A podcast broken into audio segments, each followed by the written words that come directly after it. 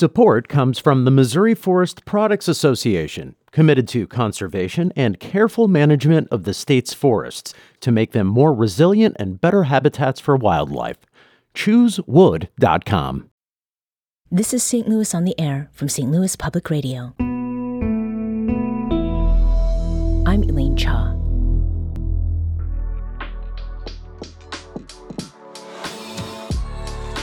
The two buildings at 3221 and 3223 Olive Street may not currently house people or even things, but a stone's throw away from what once was a predominantly black neighborhood razed in 1959 for urban renewal is important.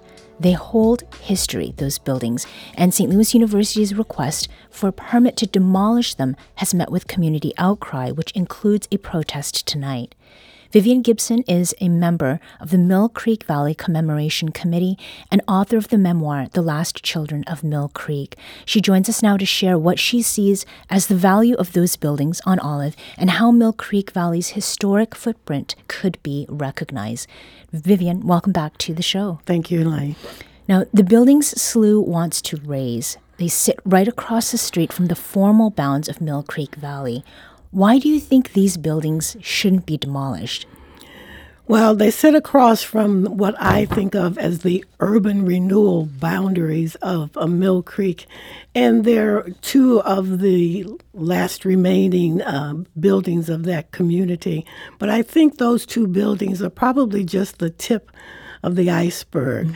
Um, this iceberg has been floating in uh, St. Louis since um, the middle of the last century.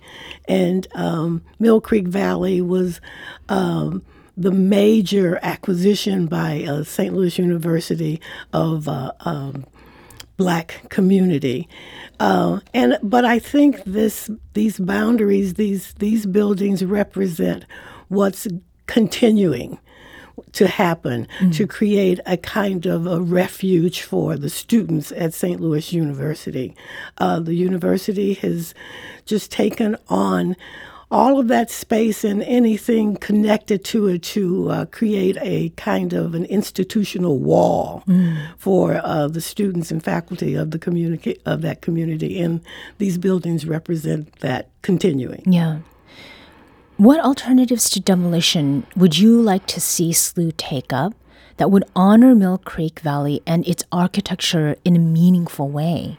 Well, certainly they're, they're the last pieces of that uh, that community. So the architecture is now a symbol. Uh, so perhaps they could be the center of, uh, of a renovation that includes affordable housing so that the people who've been di- displaced or continue to be displaced could have some place to live and be a part of that community, that, mm-hmm. that uh, university community. You could easily have those two buildings with extensions that are more modern. I live in a 120 year old building, so it's possible to renovate those buildings and maintain that beautiful architecture. Mm-hmm. St. Louis University did send us a statement this morning, and it reads SLU is committed to ensuring the long term vitality and vibrancy of the campus and the surrounding community. In an effort to continue to improve the area around SLU's campus, the university recently re- recently acquired, that is, these two structures which had been vacant and boarded up for many years. It is in no one's interest for the buildings to continue to deteriorate indefinitely. While SLU applied for a demolition permit, the university is also seeking to engage parties interested in acquiring and redeveloping the properties. What do you think of that, Vivian? Well, it, it's in nobody's interest to uh, keep those buildings. Well, I just said that it, they could be reused. They could be revitalized, and and uh, so that's an easy ask for uh, the university to just keep them in in the in the sense that it's architecture and it's history. It's an educational institution. They should understand history. Mm-hmm. When did you come to learn about this request for permit to demolish?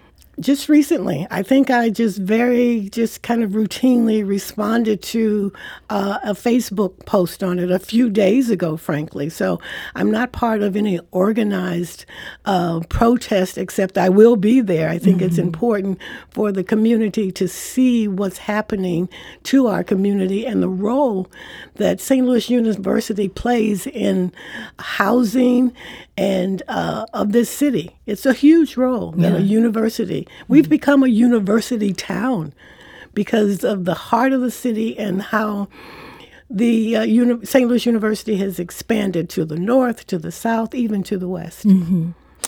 Now, the Mill Creek Valley Commemoration Committee, which mm-hmm. you are a part of, mm-hmm. presented St. Louis University with the idea of a mural to memorialize the Mill Creek neighborhood. The university responded by suggesting a temporary mural at the dog park, a sculpture park at Grand and Lindell. We're waiting to hear back from SLU about that mural proposal. But Vivian, how do previous interactions with SLU on the whole mm-hmm. make you feel about prospects for the buildings at 3221 and 3223 Olive Street? I don't have much hope for those buildings. Um, we this commemoration committee from Mill Creek was uh, presented with a grant to um, put together a mural to have a mural designed, uh, and uh, so I personally went around scouting sites that were ideal for this mural in the Mill Creek area in that boundary, and St. Louis University was ideal. Grand and Lindell is the beginning of that urban renewal footprint. So it would be ideal to have it on one of those um, buildings that have uh, spaces that would be conducive to that. When we presented the locations, um, we were met with no, you can't put anything on a building. You cannot have anything permanent. It could only be temporary. And it had to be freestanding. And with a small grant, uh, half of that uh, money would probably go towards building a, a, substantial a structure to put a freestanding mirror. So it was just ridiculous. And mm-hmm. I thought it was a softball opportunity for St. Louis University to acknowledge the land that they're mm-hmm. on. And the, that's how we were met. So the protest that's happening tonight mm-hmm. is we know that there will be people there who are not necessarily connected to the organization that you're part of. Mm-hmm. What are your hopes for the protest this evening? For me, I, I think it's just a matter of information for people to understand that the university being the um, nice face of progress is has a uh, iceberg that's that's covered and uh, people need to know and question what's going on with um, the land and the land around and adjacent to uh, St. Louis University and how it's used. Mm-hmm. Just in the last minute, is there anything that you recall? About looking out to that area that we're talking about on Olive that people might not see now, but are really important to the, the history of that neighborhood. Mm-hmm. Well, those buildings are, are, the last, and they're still going. There's one at Jefferson and Market, uh, Jefferson and Olive, that's also going. Us, uh, the uh, Sam Light pawn shop. Um, our dentist, my dentist was right next to, to that pawn shop. That, along that street, there were churches and, and homes. And so I remember them as a neighborhood. And those buildings are going to be plucked out, and soon there will be just nothing. We'll be mm-hmm. completely erased as we are primarily relate, erased as a community now.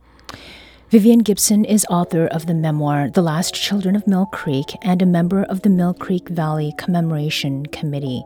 The protest we were talking about will be taking place today outside 3221 and 3223 Olive Street starting at 6:30 tonight. Thank you Vivian for talking with us today. Thank you.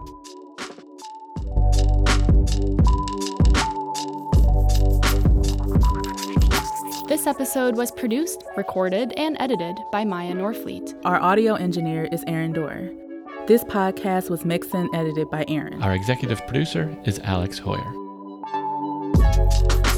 St. Louis on the Air is a production of St. Louis Public Radio. Understanding starts here. St. Louis on the Air proudly supports local artists by using music from Life Creative Group.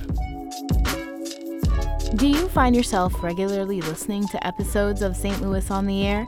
Suggest us to a friend you think might enjoy our conversations and leave us a review and rating on Apple Podcasts on the App Store. It's the simplest way to help people discover our show. Thank you. St. Louis Public Radio is a member supported service of the University of Missouri St. Louis.